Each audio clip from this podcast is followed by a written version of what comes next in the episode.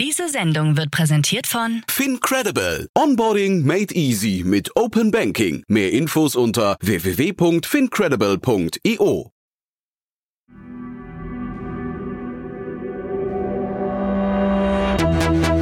Startup Insider.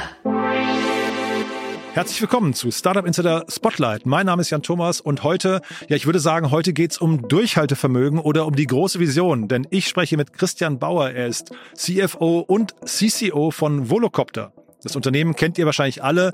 Flugtaxi, ganz vereinfacht gesagt, aber wir werden gleich hören, da gibt's viele Details und viele Nuancen. Flugtaxi ist also nicht gleich Flugtaxi und vor allem gibt's unglaublich viele Herausforderungen und eine ganz, ganz tolle Geschichte, die hier, glaube ich, zu erzählen ist. Denn das Unternehmen ist seit 2011 schon dabei und Christian zeichnet gleich also zum einen die Unternehmensgeschichte nochmal im Schnelldurchlauf, die Vision, die Meilensteine, die Herausforderungen, aber auch natürlich nach vorne raus. Man glaubt wirklich, dass man in diesem Jahr den Flugbetrieb etablieren kann oder etablieren wird in den ersten Städten. Und das Bild, was er da zeichnet, ist wirklich sehr faszinierend. Deswegen freut euch jetzt auf ein richtig cooles Gespräch, eine tolle Vision von Christian Bauer, CFO und CCO von Volocopter. Bevor es losgeht, noch eine Bitte. Like oder teile diese Folge. Deine Unterstützung ist für uns von unschätzbarem Wert und hilft uns, unsere Inhalte kontinuierlich zu verbessern. Werbung.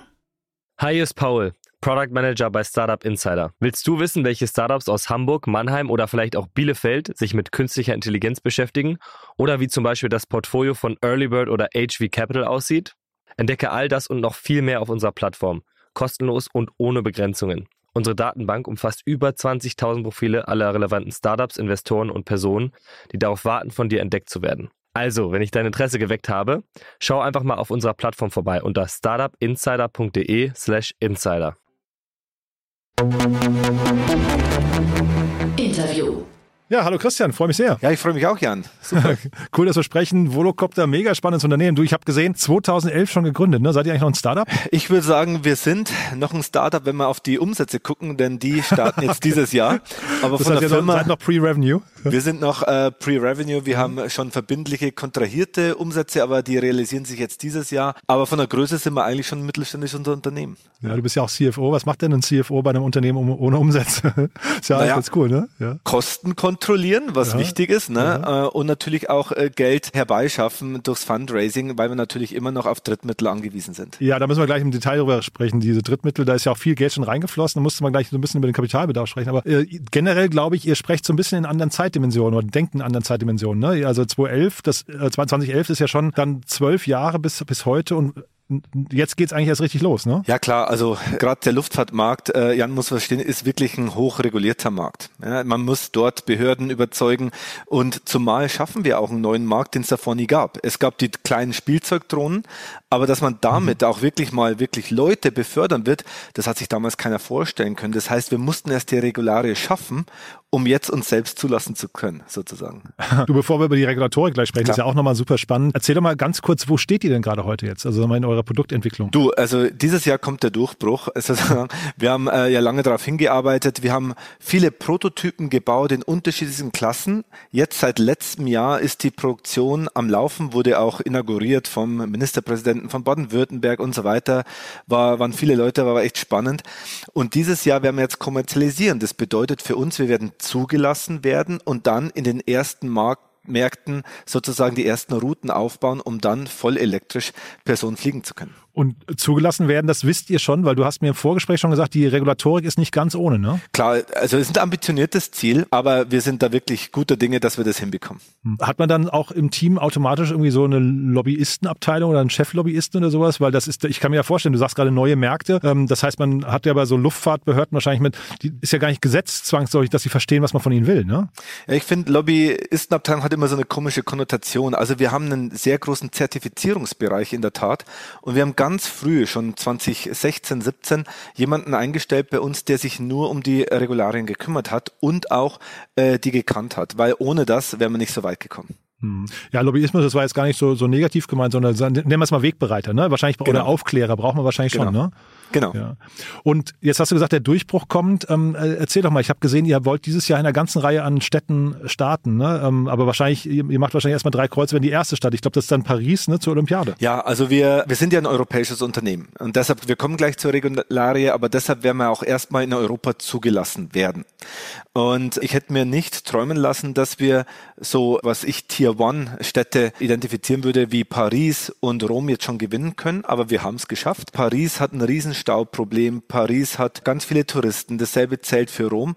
Und in diesen 2 Städten wollen wir als erstes in Europa starten. Natürlich werden wir vorab in Deutschland starten, weil wir testen ja in Deutschland und haben auch dort unsere Flugfelder. Aber das werden die ersten 2 Städte sein. Dann möchten wir aus Europa herausgehen und nächstes Jahr planen wir dann in Japan zu fliegen. Da ist auch die Weltausstellung, die Osaka Expo, wo ich kürzlich vor ein paar Monaten erst war. Und dann möchten wir auch in den Mittleren Osten die ersten Fluggeräte bringen.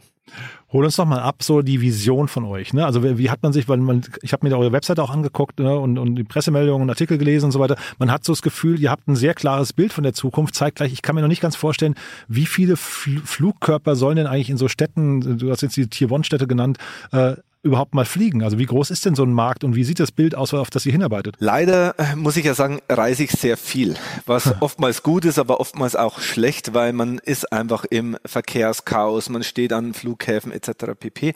Das heißt, meine oder unsere Vision ist eigentlich, dass in ein paar Jahren das ganz gang und gäbe ist, dass ich mein Handy raushole und sage, ach, jetzt bin ich gerade an diesem Flughafen gelandet, ich nehme Taxi, ich nehme die Bahn, weil die ist am besten, oder ich nehme das Lufttaxi, weil es gibt keine Bahn oder ich bräuchte 2 Stunden mit dem Taxi, aber ich muss schnell zu meinem Meeting.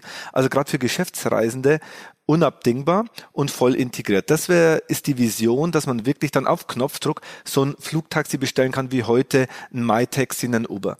Das Zweite ist, ich denke mal, was du auch gesagt hast, was muss denn dazu gemacht werden? Also wir brauchen jetzt die Zertifizierung, die ersten Städte, die Lust haben, auch mitzumachen. Und dann ist natürlich ein Thema auch noch, da kommen wir vielleicht später drauf, das ganze Public Acceptance. Also wie nimmt es die Öffentlichkeit wahr?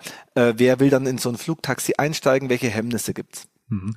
Trotzdem nochmal MyTaxi und Uber.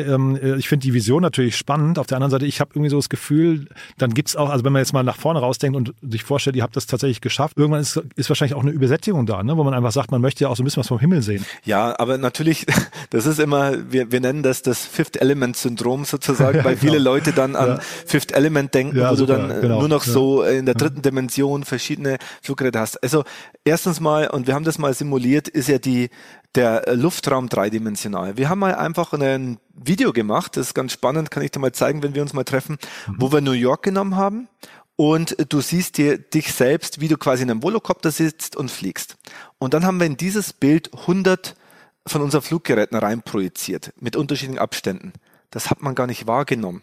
Ja, also das heißt auch, natürlich ist erstmal die Angst, oh, wird der Himmel dann dunkel etc., das wird nicht kommen.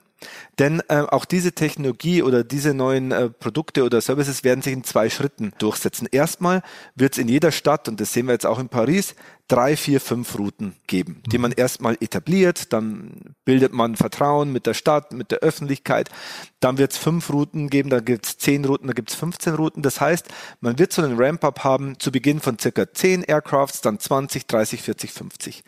Wenn man über eine gewisse Schwelle hinausgeht, braucht man schon mehr Software und mehr Logik, denn im niederen Luftraum gibt es noch kein etabliertes Softwaresystem. Das heißt, zu einem gewissen Zeitpunkt brauche ich dann schon eine gewisse Orchestrierung. Wenn viele Volocopter in einer Stadt fliegen, dann muss ich auch diese Regularien in diesem niederen Luftraum etabliert haben und das wird auch noch ein paar Jahre dauern, bis das vollumfänglich vorhanden ist. Und dann jetzt doch mal den CFO gefragt, was kann man dann mit so einer Tier-1-Stadt verdienen? Also sind das dann diese 100 Volocopter, die ihr vor Augen habt? Ist das quasi das Zielbild und die müssen quasi nonstop ausgelastet werden? Oder wie funktioniert euer Geschäftsmodell und was steckt da eigentlich für ein Potenzial drin? Naja, also wir haben, unser Hauptkerngeschäftsmodell wird später sein, dass wir ja Hersteller und Entwickler von Fluggeräten sind und diese verkaufen werden und damit auch unseren Umsatz und Profit machen. Das bedeutet, wir werden, das haben wir auch schon in unseren Vorbestellungen gesehen, wir werden an Fluglinien verkaufen, an Helikopter-Operators, an Mobility-Companies, an Staaten direkt und werden dadurch auch unsere Gewinne erzielen. Neben diesem einen Revenue Stream wird es auch Softwareumsätze geben, weil wir haben auch eine Softwareplattform entwickelt zusammen, wo Microsoft auch ein Partner von uns ist, um diese ganzen Flüge zu orchestrieren und diese Software auch an Dritte zu lizenzieren. Also das sind dann die zwei Revenue-Quellen. Das Betreiben selbst werden wir zu Beginn stellenweise machen, aber dort werden wir Partnerschaften eingehen, eben mit Fluglinien, mit Helikopter-Operatoren, mit Life-Rescue-Companies wie ADAC Luftrettung, die dann unsere Flotten auch managen werden. Das heißt, das Risiko ist jetzt nicht so groß bei den Operations, sondern bei uns dann eher, können wir die Fluggeräte verkaufen. Und wir haben bereits über 500 Vorbestellungen, also da mache ich mir jetzt weniger Sorgen. Ich habe gesehen, ihr habt verschiedene Produkte, ne? Volo City, Volo Region und so weiter. Volo City ist wahrscheinlich das, über das wir gerade sprechen. Was kostet so ein Flugkörper, so eine Drohne, wenn man die kaufen möchte? Wir veröffentlichen den Preis nicht, aber nur mal um eine Hausnummer zu sagen, 3- bis 4-mal günstiger im Vergleich zu einem Helikopter. In einem selben Klassement, in derselben sozusagen Zertifizierungsklasse gesehen. Und das Zweite ist, da zitiere ich einfach den Chef von der ADAC Luftrettung, der gesagt hat, der Frederic Büder, dass sie kaufen einen Helikopter und dann brauchen sie nochmal 3- bis 4-mal so viel Kosten an Maintenance. Also das heißt dann, die Wartung ist sehr kostenintensiv beim Helikopter und bei unseren Fluggeräten nur ein Bruchteil.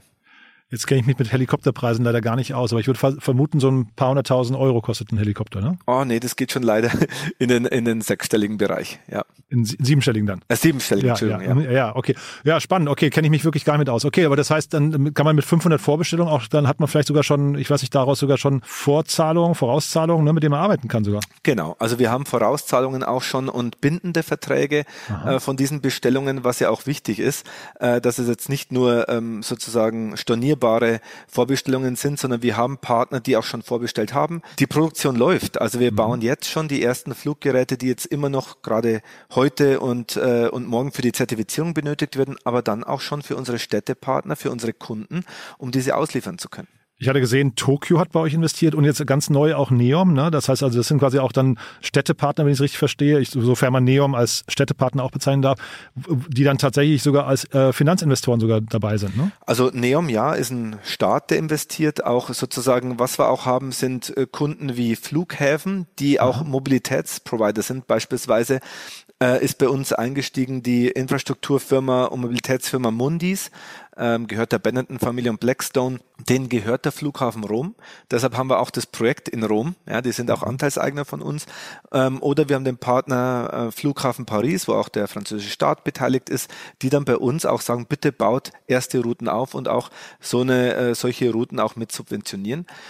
Bei Tokio, ich glaube da in unserem Capital ist Tokyo Century, das ist ein privatrechtliches Unternehmen, die Aircraft Leasing machen, aber Neom ist da als Staat bei uns auch eingestiegen, denn die wollen eigentlich in einer neuen Stadt oder Region, die aufgebaut wird, gleich mit Flugtaxis beginnen und die mit integrieren in ihre Mobilität, was für uns natürlich spannend ist.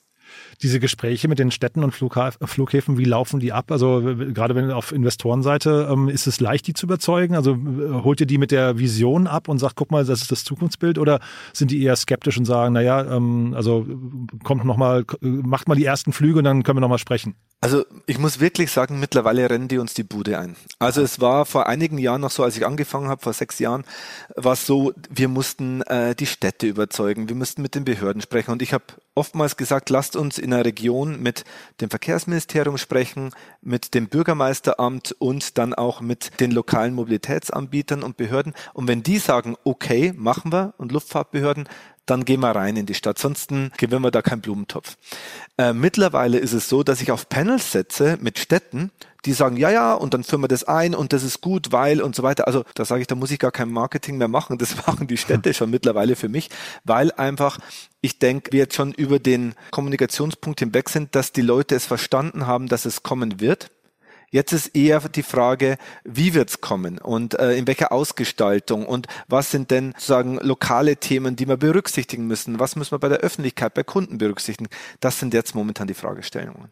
Und habt ihr da schon Antworten drauf? Also dieses Thema Öffentlichkeit, du hast, glaube ich, Public Acceptance vorhin gesagt als Schwerpunktthema für euch. Das ist ja wahrscheinlich schon nochmal hinterher entscheidend, ne? Dass man irgendwie in der Öffentlichkeit, auch in der öffentlichen Wahrnehmung ein positives Bild hinterher von euch hat. Also wirklich 100%. Ich denke mal, das beschäftigt gerade unser Team, gerade im Marketing und in der Kommunikation sehr stark, denn da muss sehr viel Aufarbeitung gemacht werden, auch das Thema nochmal darstellen, was bringt diese neue Technologie eigentlich? Ja? Auch die Hemmnisse genommen werden, dass es sehr sicher ist, dass es sehr leise ist, dass wir voll emissionsfrei fliegen, was daran jetzt besser ist, wie jetzt sozusagen ein Helikopter, was jetzt besser ist, wie wenn ich jetzt auch noch ein sozusagen herkömmliches, konventionelles Auto fahre, was bringt denn den Mehrwert? Und natürlich auch, was die Leute interessiert, ja, wird es dann nur für die Reichen sein oder ist es zugänglich für jedermann? Natürlich ist unsere Message, es wird zugänglich für jedermann sein, aber zu Beginn starten wir natürlich auch mit einem höheren Preis, weil wir noch nicht diese Economies of Scale haben.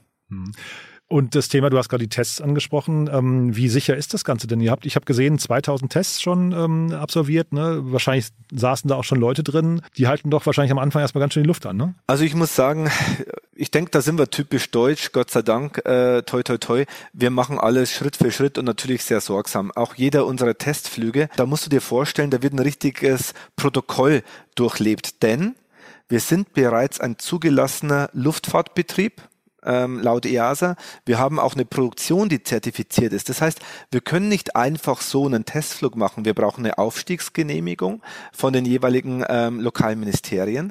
Da müssen wir nachweisen, dass wir unsere Flugtests sorgsam durchführen mit Vorbereitung, Nachbereitung, Protokollierung. Und das machen wir schon seit Jahren. Das heißt, auch wenn wir jetzt in eine Stadt gehen und dort einen öffentlichen Flug machen, wir arbeiten dort mit der Feuerwehr, mit der Polizei, mit den Ministerien zusammen, um einfach sicherzustellen, dass diese neue Technologie auch verstanden wird und dass wir alles parat haben. Das heißt, ich glaube, da sind wir gut aufgestellt und machen auch die Sorge mit. Das Zweite zum Produkt, das ist wirklich unbeschreiblich. Durch dieses redundante System, du musst dir das vorstellen, vielleicht mal ein Video angucken. Wir haben ja 18 Motoren. Ja, das heißt, wenn ein Motor ausfällt, sozusagen, wir hatten schon die Behörden hinter uns stehen und bei Tests und die haben gesagt, so, jetzt bitte einen Motor abschalten. Ja, haben wir gemacht. Das Fluggerät hat sich nicht von der Stelle bewegt, also ist genau gleich geblieben. Oder jetzt hier einen zweiten Motor.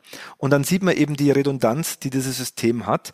Denn wenn sowas passieren würde, weiß der Pilot genau, es passiert erstmal nichts, er sieht's, da kann er sofort sozusagen sich einen Punkt aussuchen, kann landen oder kann erstmal beruhigt weiterfliegen bis zum nächsten Vertiport. Und das ist halt beim Helikopter nicht. Da habe ich einen Rotor, einen Motor. Und wenn ich da ein mechanisches Problem habe, dann habe ich keine Redundanz mehr. Und was sind so die Anforderungen an die Tests ansonsten? Also was wollt ihr da rausziehen an Informationen? Gibt es noch große Unbekannte für euch oder ist das jetzt quasi einfach nur zur Bestätigung, dass es eben in verschiedenen Umgebungen auch funktioniert? Ja, also es ist Bestätigung und natürlich auch entlang des sozusagen des Powertrains, dass Batterie, Flugsteuerung und Motoren einwandfrei miteinander laufen und optimal, auch mit dem optimalen Energieverbrauch, sozusagen, das haben wir die letzten 1,5-2 Jahre jetzt auch getestet. Wir haben auch unsere Profile für die ersten Strecken hier in Deutschland schon vorgeflogen, was wir eigentlich absolvieren müssen in Paris, damit wir auch sicher sein können, dass die Batterie für gewisse Wegzeiten reicht, dass wir genügend Puffer drin haben. Was passiert, wenn ein Motor ausfallen würde, kommen wir dann auch noch die Strecke. Das sind diese Tests, die wir auch jetzt EASA mit unserem finalen Produkt nachweisen müssen. Und wenn wir das getan haben, steht nichts im Weg, dass wir dann auch die Zulassung erhalten. Du hast ja von eurer Software gesprochen, ne, die ihr braucht, um das Ganze zu orchestrieren. Ist die hinterher eine Schwachstelle vielleicht, so Stichwort Cybersecurity, Hackerangriff und sowas? Bereitet euch sowas Kopfschmerzen oder ist das zu vernachlässigen? Im ersten Schritt zu vernachlässigen, weil wir haben die Entscheidung getroffen, dass erstmal sozusagen bei unserem Produkt, wenn es operiert wird oder fliegt, keine Uploads vom Boden passieren werden. Das heißt, wir stellen damit sicher, dass eben keiner von außen das Fluggerät hacken kann. Wenn wir später, und das ist ja diese zweite Phase, die ich erwähnt habe, wenn das System wächst in der Stadt, brauchen wir ein System, wo wir, das nennt sich Deconfliction, wo wir andere Fluggeräte sehen und sehen, ach, da kommt eine kleine Drohne von Amazon, lieber Pilot, wir sollten ausweichen, ach, da kommt ein Privatflieger, okay, da müssen wir aufpassen und das am besten schon vor dem Flug. Das heißt, Dann muss ich zum gewissen Punkt sozusagen real-time Informationen haben. Mhm. Dann muss ich auch das Thema Cybersecurity angehen und sozusagen dedizierte Protokolle haben, damit ich nicht von außen sozusagen angreifbar bin. Die kleine Drohne von Amazon ist nochmal ein spannendes Thema, weil wir über die Investitionen oder die Investoren bei euch gesprochen haben. Ich hatte gesehen, Schenker ist auch investiert, ne? Habe ich richtig gesehen, ne? Was ist deren quasi Agenda mit euch? Bauen die drauf, dass ihr mal irgendwie Lastendrohnen auch baut? Genau, wir haben auch bereits Prototypen gebaut für Lastendrohnen und genau das ist das Thema. Die wollen natürlich ihre Logistikfracht erweitern. Und gerade so eine Lastendrohne ist natürlich sehr praktisch für die mittlere Meile, wie man es nennt, Middle Mile auf Englisch. Das bedeutet, ich habe irgendwo ein Logistikcenter und ich bringe dort was in die Stadt rein, was ich normalerweise mit vielen Vans in die Stadt bringe, nehme ich eine Drohne, fliege rein, habe vielleicht mehrere Pakete da drin und kann dann die Feindistribution machen. Oder ich kann auch mit so einer Lastendrohne Inselbelieferungen machen, was natürlich schwer erreichbar ist für einen LKW oder einen Van auf dem Landweg. Und solche Applikationen durchdenken wir mit DB Schenker. Du, vielleicht mal ein kurzer Seitenschwenk. Hyperloop und Boring Company, wie guckst du auf sowas? Also quasi die entgegengesetzte Richtung, alles unter die Erde zu verfrachten? Also da bist du bei mir vielleicht am falschen, weil ich ein Technologie-Optimist bin. Also ich finde das super. Ich kenne auch Hard Hyperloop, bin mit denen in regelmäßigen Austausch, finde auch toll, was sie mit der Boring Company machen. Mhm. Am Ende muss man immer eine Gleichung aufmachen, meines Erachtens. Was sind Infrastrukturkosten, die ich habe, die bei Hyperloop riesig sein werden? Jetzt im Vergleich, ich etabliere ein Helipad und ich bringe dann sozusagen über die Luftbrücke 5 Fluggeräte hin. Und ich glaube, diese Gleichung muss man machen. Wird in Metropolen mehr Nachfrage sein nach alternativen Mobilitätslösungen? Ja. Mehr Leute werden in die Städte ziehen, die Population steigt und die Städte werden ja ökofreundlicher gemacht. Heißt, in Paris gibt's jetzt Radwege, wo früher Straßen waren. Das heißt, weniger Platz für Autos. Das heißt, wie lange wird's dauern, einen Tunnel zu bohren? Na, vielleicht eine Dekade. Dazwischen kann ich schon ein paar Luftbrücken etablieren. Also ich glaube, das wird sich ergänzen, sozusagen. Und einmal wird man das machen, einmal wird man das andere machen. Ja. Lass mal über das Finanzierungsklima sprechen. Ich hatte gesehen, zumindest wenn die Zahlen stimmen, 87 Millionen $780 Millionen sind schon reingeflossen bei euch. Also ist natürlich auch klar, ist ein Asset-Heavy-Thema hinterher, ne? Aber und viel Forschung und Entwicklung. Trotzdem, wie viel Geld braucht ihr noch? Und wie ist der Kapitalmarkt gerade zu euch und zu euren Themen? Also du hast gerade gesagt, also Nachfrage ist da, zumindest kundenseitig, aber auch investorenseitig? Ja, also ich denke mal, global gesprochen ist das Umfeld gerade super schwierig, ne? Also wir hatten jetzt seit letztes Jahr steigende Zinsraten, dann Krisenherde global. Also ich sage schon immer so, okay, was kommt jetzt noch sozusagen in dem Kontext? Ja. 21 war ein Boomjahr, also da ist die Tech-Welle ganz oben geschwommen. Wir haben es trotzdem geschafft. Und ganz kurz nur, die letzte Runde habt ihr, glaube ich, 2022 im Frühjahr abgeschlossen, ne? Zumindest oder kommuniziert. Also das heißt, ihr habt quasi im Boomjahr 2021 genau das richtige Fenster eigentlich mitgenommen, ne? Wir haben sogar 2 Runden gemacht. Wir haben in 21 Runde geclosed, kam BlackRock mit rein und wir haben dann in 22, 23 nochmal eine Runde in 2 Teilen gemacht. Gerade im März sozusagen 23 kamen auch noch Sumitomo, Sita und weitere Investoren mit dazu. Das heißt, wir haben es eigentlich auch geschafft, in schwierigen Situationen weiter zu raisen, weil die Leute sehen, okay, Volocopter steht wirklich als erster vor dem Marktumbruch. Also kannst du gerne auch mal anschauen, es gibt so einen Advanced Mobility oder Air Mobility Index, AM Reality Index, der getrackt wird, da sind wir auch mittlerweile Spitzenreiter, global gesehen neben ganz vielen anderen Modellen. Und das macht uns natürlich auch stolz, aber das hilft uns auch natürlich bei der Investorensuche, weil viele unserer Marktbegleiter, so nenne ich es, weil ich teilweise nicht Wettbewerber sind, die werden noch länger brauchen, bis sie an den Start gehen. Und dann trotzdem das Marktumfeld jetzt gerade, wenn man jetzt Kapital sucht, für solche Themen, da spielt wahrscheinlich auch das Zinsumfeld jetzt gerade eine Rolle und so weiter, aber ihr hattet ja auch, wenn ich es richtig gesehen hatte, ihr hattet einen SPAC versucht und den habt ihr wieder abgesagt, ne? Also ich denke insgesamt, war es eine gute Entscheidung, dass wir, die von mehreren Faktoren abhängt, dass wir privat geblieben sind. Und wenn du unser Umfeld ansiehst, sind viele gespeckt und viele haben natürlich dann Börsenkurs verloren, weil A, der Markt runtergegangen ist und B, weil sie auch ihre Ziele, die sie sich gesteckt hatten, leider in die Zukunft verschoben haben oder Delays sozusagen im Rollout hatten. Und da natürlich haben sich auch Investoren sozusagen ein paar Investoren verbrannt. Andererseits gibt es auch Marktbegleiter, die sich gut stabil halten, ja, auch bei Bewertungen zwischen 2 bis 5 Milliarden, was phänomenal ist und was auch zeigt, dass insgesamt der Glaube an den Markt da ist. Es hat halt natürlich mit makroökonomischen Themen zu tun, wir hatten es gerade, aber auch wie performt die Firma dann selbst.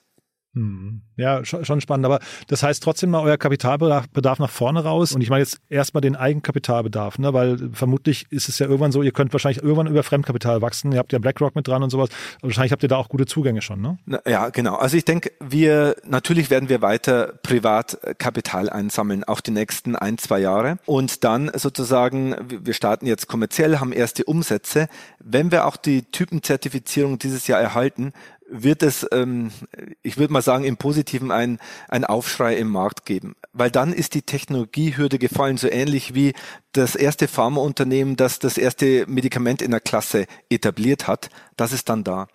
Dann wird es auch für uns nochmal einfacher, an Kapital zu kommen, weil natürlich dann das Risiko der technischen Zulassung weg ist. Dann geht's darum für uns, ich sag's immer, ich nenne das den zweiten Marathon, den ersten haben wir dann hinter uns, profitabel zu werden. Das werden wir auch nicht von Tag 1 werden, das heißt, wir werden noch auf externe Gelder angewiesen sein, aber da gibt's ja Möglichkeiten, durch weiter privates Kapital einzusammeln, dann irgendwann auch nochmal, natürlich liebäugeln wir auch mit einem weiteren Börsengang dann, wo man auch nochmal externes Kapital einsammeln kann. Aber das Bild, das du jetzt zeichnest, ist dann schon in Summe, ne, wie gesagt, 2011 begonnen, wahrscheinlich ein 20-Jahres-Horizont in Summe. Ne? Das ist dann schon für ein Startup, also für die Entwicklung, weiß nicht, habt ihr euch das am Anfang, war das klar, dass es so lange dauern kann? Ich glaube, anfangs war das keinem klar, wenn ich ehrlich bin. Aber man muss ja auch sehen, was Volocopter geschaffen hat. Mhm. Wir haben ja Nummer 1, was jeder unterschätzt, eine neue Zulassungsvorschrift entwickelt, die es vorher nicht gab. Sprich, wir haben 2017 bei der EASA angemeldet und haben gesagt, wir möchten unser Fluggerät zertifizieren. Dann hat EASA, die Europäische Luftfahrtbehörde, gesagt, was ist es denn? Es ist kein Flugzeug, kein Helikopter, keine Drohne, wissen wir nicht.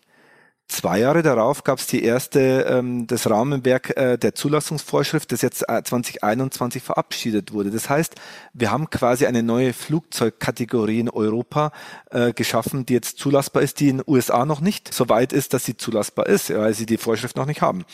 Das zweite Thema ist, ein vollkommen neues Fluggerät zu entwickeln, das halb Drohne, halb Helikopter ist. Und das dritte ist dann auch ein Ökosystem in Städten. Dass das dauert, ist klar. Das andere, was ich natürlich dann auch immer sage, ich ziehe da die Parallelen zu Tesla.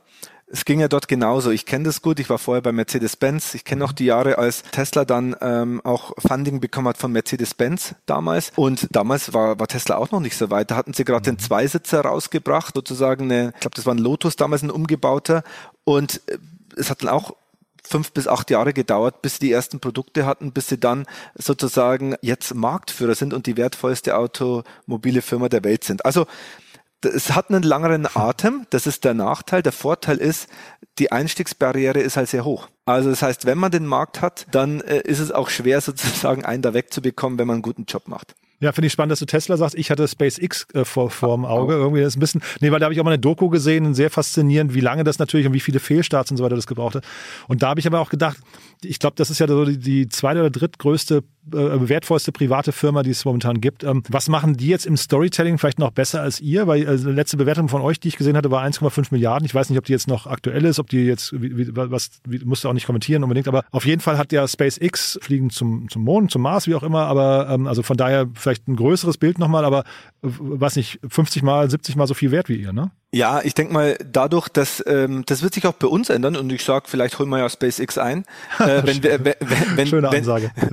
wir kommerzialisieren. Ne? Also ich meine, SpaceX hat halt sehr schnell langfristige Verträge mit Staaten sozusagen dann etabliert, als sie eine erste Rakete dann auch vollumfänglich sozusagen zugelassen hatten und dann damit auch geflogen sind. Und dann ging halt der Kurs durch die Decke. Nein, also ich würde sagen, großen Respekt vor SpaceX. Wir haben auch manchmal Ingenieure von denen bei uns da, weil wir von denen auch lernen wollen. Da ist ein Austausch, da finde ich spannend. Aber ich sehe eine Parallele, vielleicht irgendwo dazwischen sind wir, zwischen Tesla und SpaceX. Ganz so hyperreguliert wie Raumfahrt sind wir nicht. Wir sind zwischen Automotive und Aviation, würde ich sagen. Da gliedern wir uns ein. Und SpaceX hat aber wiederum den Riesenvorteil, wenn ich es richtig weiß, dass sie sehr viel Fördergelder bekommen. Wie ist das eigentlich bei euch? Also ist das ein Thema, das irgendwo, wo es ein öffentliches Interesse gibt, dass ihr das macht? Ja, also da muss ich sagen, da sind wir einfach, da ist es ein bisschen unterschiedlich, wie es in Europa läuft, wie es in den USA läuft, wie es in Asien läuft. Und das ist, würde ich jetzt sagen, wenn ich einen Appell machen würde, nicht nur für Volocopter, sondern für die Hardware-Tech-Industrie, wenn ich will, da gibt es einfach zu wenig in Europa. Und da sollten wir uns überlegen, wie wir da rangehen. Denn in Asien, in USA gibt's meistens auch durchs Militär gepusht First, wo auch Marktbegleiter von uns einfach mal x Millionen rausziehen können für Produkte etc. pp. Das gibt's so in Europa nicht.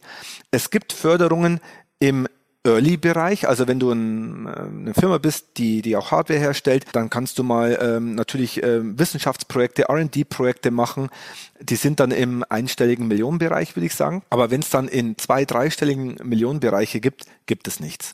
Und das ist eigentlich schade, finde ich, weil gerade diese Unternehmen, und ich bin auch Software-Fan, don't get me wrong, also gerade diese Hardware-Unternehmen schaffen ja neue Stellen. Wir haben jetzt über 600 Mitarbeiter, aus allen Nationen, aus Brasilien kommt, aus Japan, was ja toll ist auch für eine Region etc., solche Talente zu gewinnen, Hightech-Talente und diese auch aufzubauen, aber dort dann konkrete Förderungen zu erhalten, es gibt's nicht. Also das haben wir auch in diesem Umkehrschluss auch schon öfters gemahnt und da müsste man sich wirklich mal hinsetzen.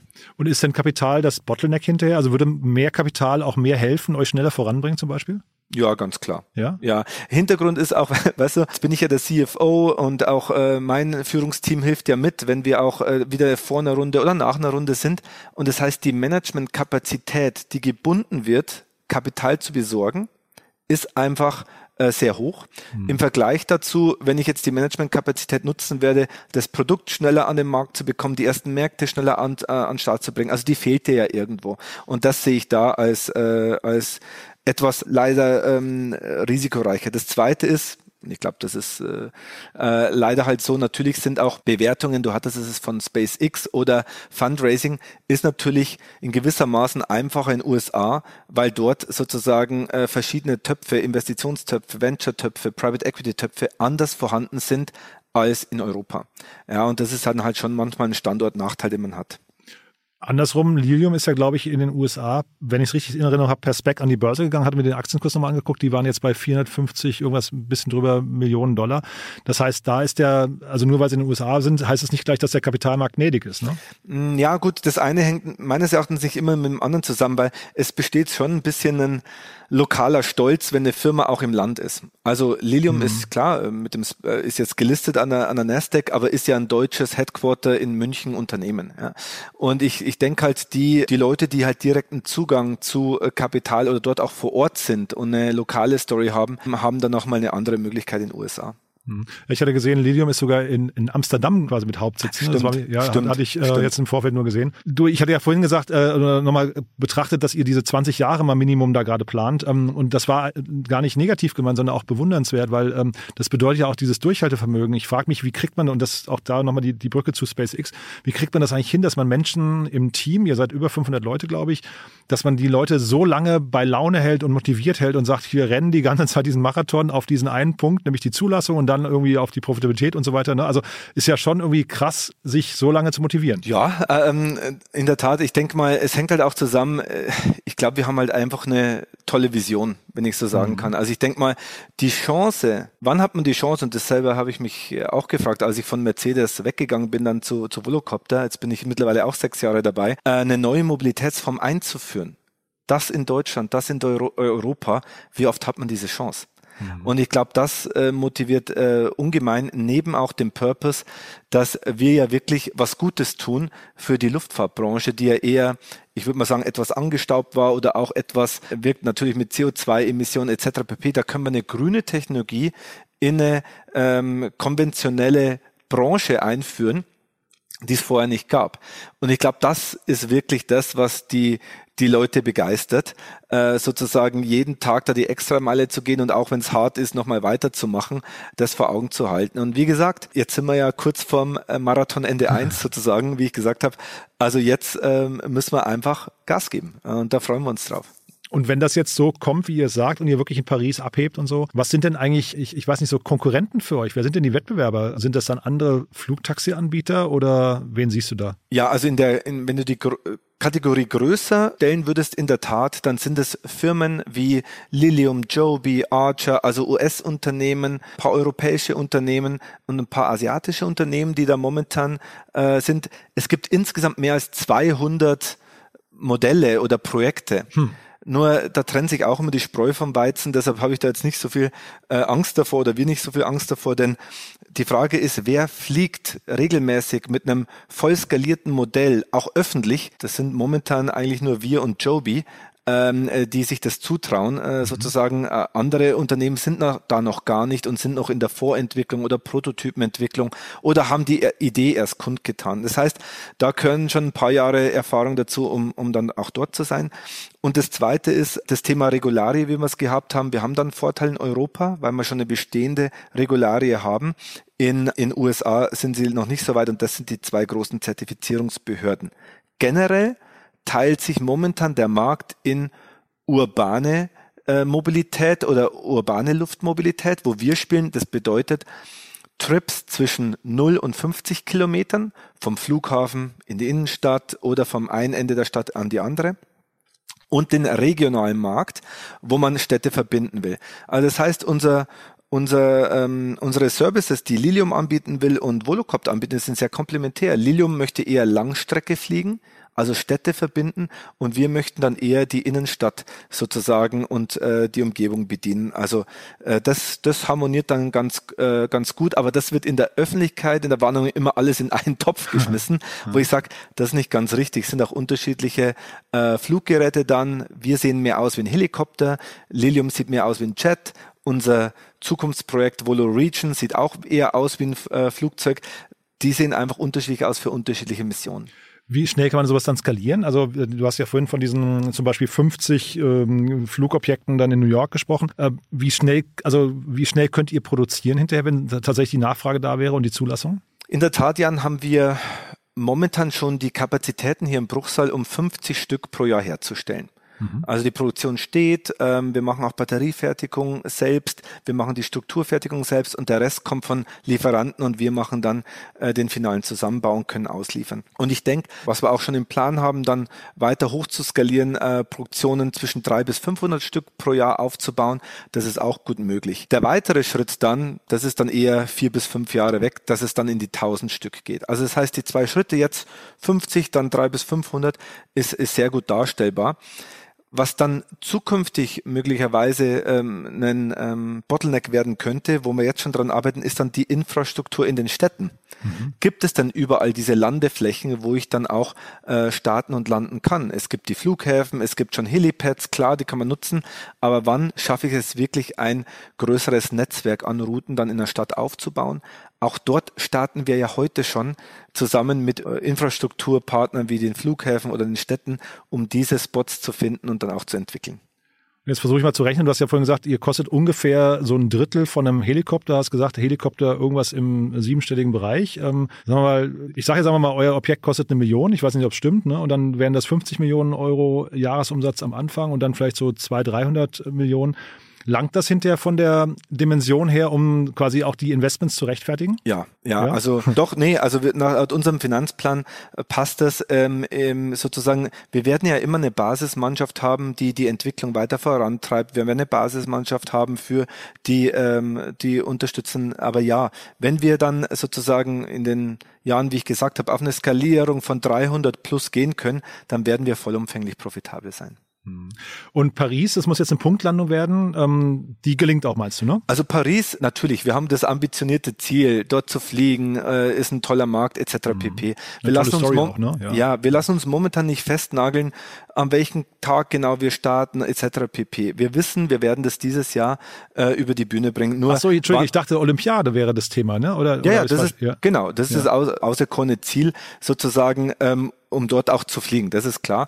Aber in welcher Form oder in welcher Konstellation oder mit wie vielen Fluggeräten, das wissen wir heute noch nicht. Das werden wir jetzt in den nächsten Monaten festlegen. Ja, sehr spannend. Du, jetzt habe ich noch einen Punkt, der ist ein bisschen unangenehm, aber ich wollte gerne mal deine Meinung, und zwar hatte ich dieses ganze Thema Crowdfunding gesehen, ne, mit diesen, da gab es irgendwie so ein bisschen vor glaube ich, 1,5 Jahren oder sowas, Unruhe, weil irgendwie, sag mal, Seedmatch war das, glaube ich, ne, Seedmatch Crowdfunding-Teilnehmer dann irgendwie ein bisschen in die Röhre geguckt haben. Kannst du mal deinen Blick darauf nochmal teilen? Also wie ist da jetzt immer so die nicht durch die Presse gelesene Situation? Naja, also es war auch vor meiner Zeit, wo das abgeschlossen wurde. Ich glaube, diese Verträge, wenn ich mich richtig entsinne, wurden 2013, 2014 oder so in dem Zeitraum geschlossen. Klar, damals war Crowdfunding war ein richtiger Hype.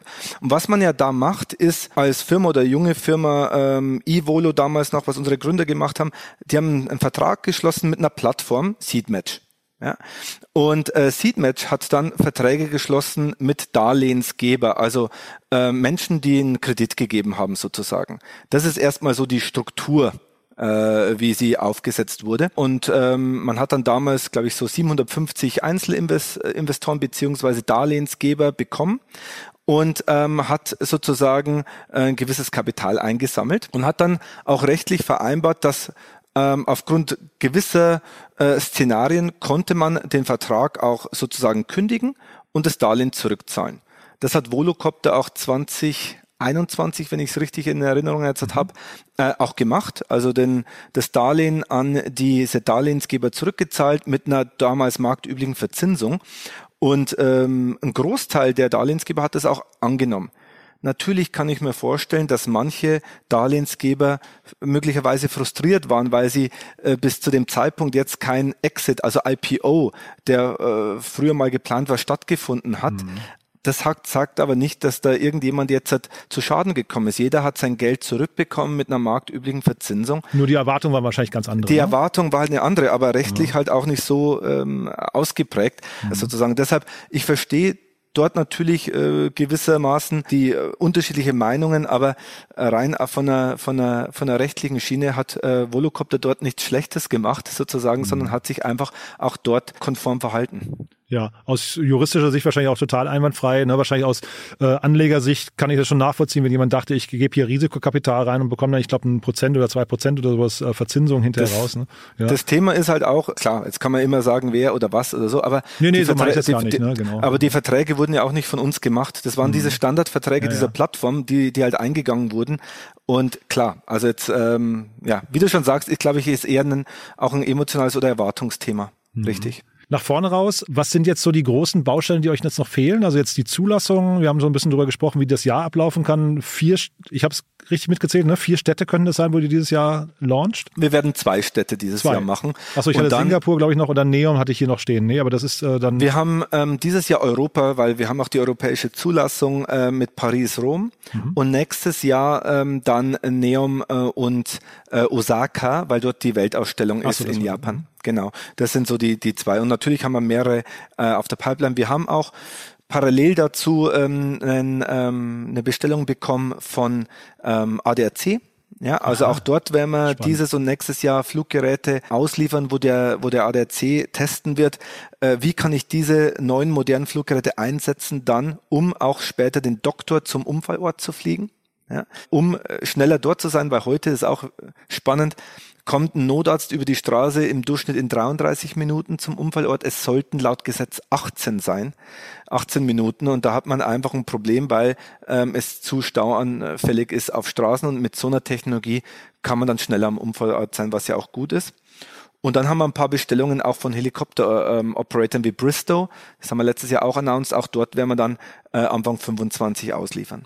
Das finde ich aber jetzt schon auch ein sehr futuristisches Bild, ne? Wenn dann plötzlich so ein ADAC mit einem Volocopter kommt. Also haben wir schon geflogen, gibt's Videos auf YouTube, auch im Branding in Gelb, sieht super aus, bitte guck auf unseren Channel gerne und die stehen voll dahinter. Man muss ja überlegen, damals war auch die ADAC Luftrettung die ersten, die den Helikopter eingeführt haben in den 60er, 70er Jahren.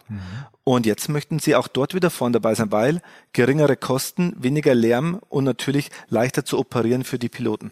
Jetzt muss man ja schon nochmal sagen, du bist ja auch CCO, ne? Du bist ja nicht nur CFO, sondern auch CCO, also Chief Commercial Officer. Wie hat man sich das vorzustellen? Also so ein Deal mit dem ADAC, kommt der dann einfach, gehst du am Fax vorbei und da kommt dann so eine Bestellung rein oder wie laufen solche Gespräche? Das dauert und gerade, wir haben da sehr früh angefangen, wir haben im Business Development Bereich auch Leute, die sich um unsere wesentlichen Schlüsselpartnerschaften kümmern. Mhm.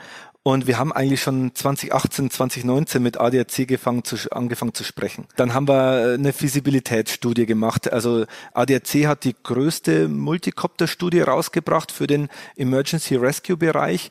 Kann man sich auch runterladen.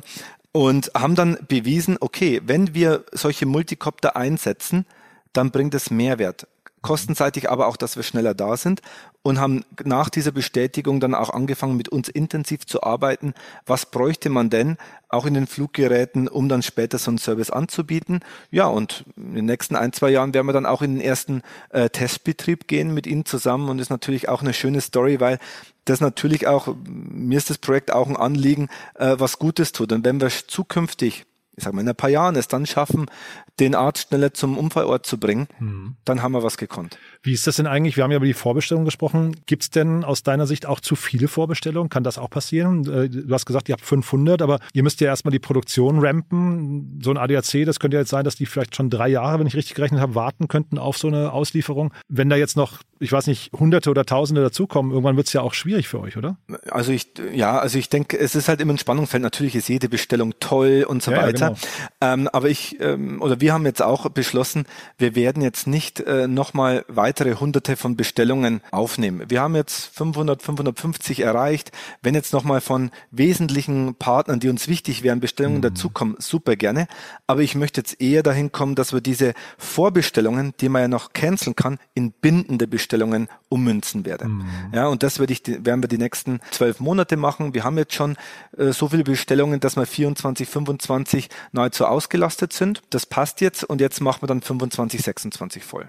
Spannend. Das heißt, die Brücke, wer sich bei euch melden darf, also gar nicht mehr so viele Leute, die jetzt bestellen wollen, sondern, oder maximal, also wenn sie bestellen möchten, dann bindend, ne, habe ich verstanden. Genau. Aber vielleicht Investoren ist wahrscheinlich ein Thema bei euch, ne? Da kann man sich wahrscheinlich, da freut man sich über Anfragen wahrscheinlich, ne? Also auch sehr gerne Aufruf, sozusagen, wir brauchen immer gute Partner, sozusagen Investoren, die uns helfen entlang der Wertschöpfungskette oder auch Finanzinvestoren, die sagen, hey, super spannendes Geschäft, möchten wir gerne einsteigen, bevor die Bewertung nochmal mehr durch die Decke geht, weil ihr die Zulassung erhaltet und dann in den ersten Märkten fliegt. Du hast ja gerade schon gesagt, ich fand diese Brücke zu SpaceX mit der Bewertung, das fand ich großartig. Das ist eine tolle Vision, finde ich. Christian, haben wir irgendwas Wichtiges vergessen? Ich fand zwar ein tolles Gespräch, aber fehlt irgendein Baustein? Nö, ich glaube, wir haben das meiste eigentlich gut gecovert. Ich glaube, wir sind gut durchgekommen. Finde ich auch. Du, dann weiterhin viel Erfolg. Ich bin sehr gespannt, wie es weitergeht. Ich drücke die Daumen für Paris. Vielen Dank, Jan, ja. Und danke auch nochmal für die Möglichkeit, mit dir zu sprechen heute. Hat Spaß gemacht. Vielen Dank. Mir auch. Bis dann. Ciao. Ciao.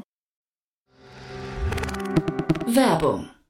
Hi, hier ist Moritz, Marketing- und Growth Manager bei Startup Insider. Wenn du über die verschiedensten Themen immer auf dem neuesten Stand sein möchtest, dann empfehle ich dir auf jeden Fall, unsere Newsletter auszuprobieren. Von unserem täglichen Morning Briefing Startup Insider Daily zu unseren themenspezifischen Newslettern wie Krypto und Web3, Investments und Exits oder KI Kompakt bist du mit unseren Newslettern immer top informiert. Falls du interessiert bist, kannst du dich jetzt ganz einfach kostenlos anmelden und zwar unter startupinsider.de/insider.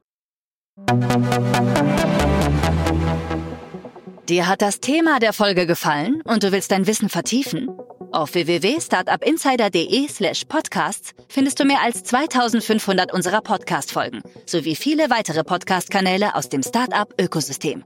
Filter ganz einfach nach deinem Thema oder suche nach individuellen Inhalten.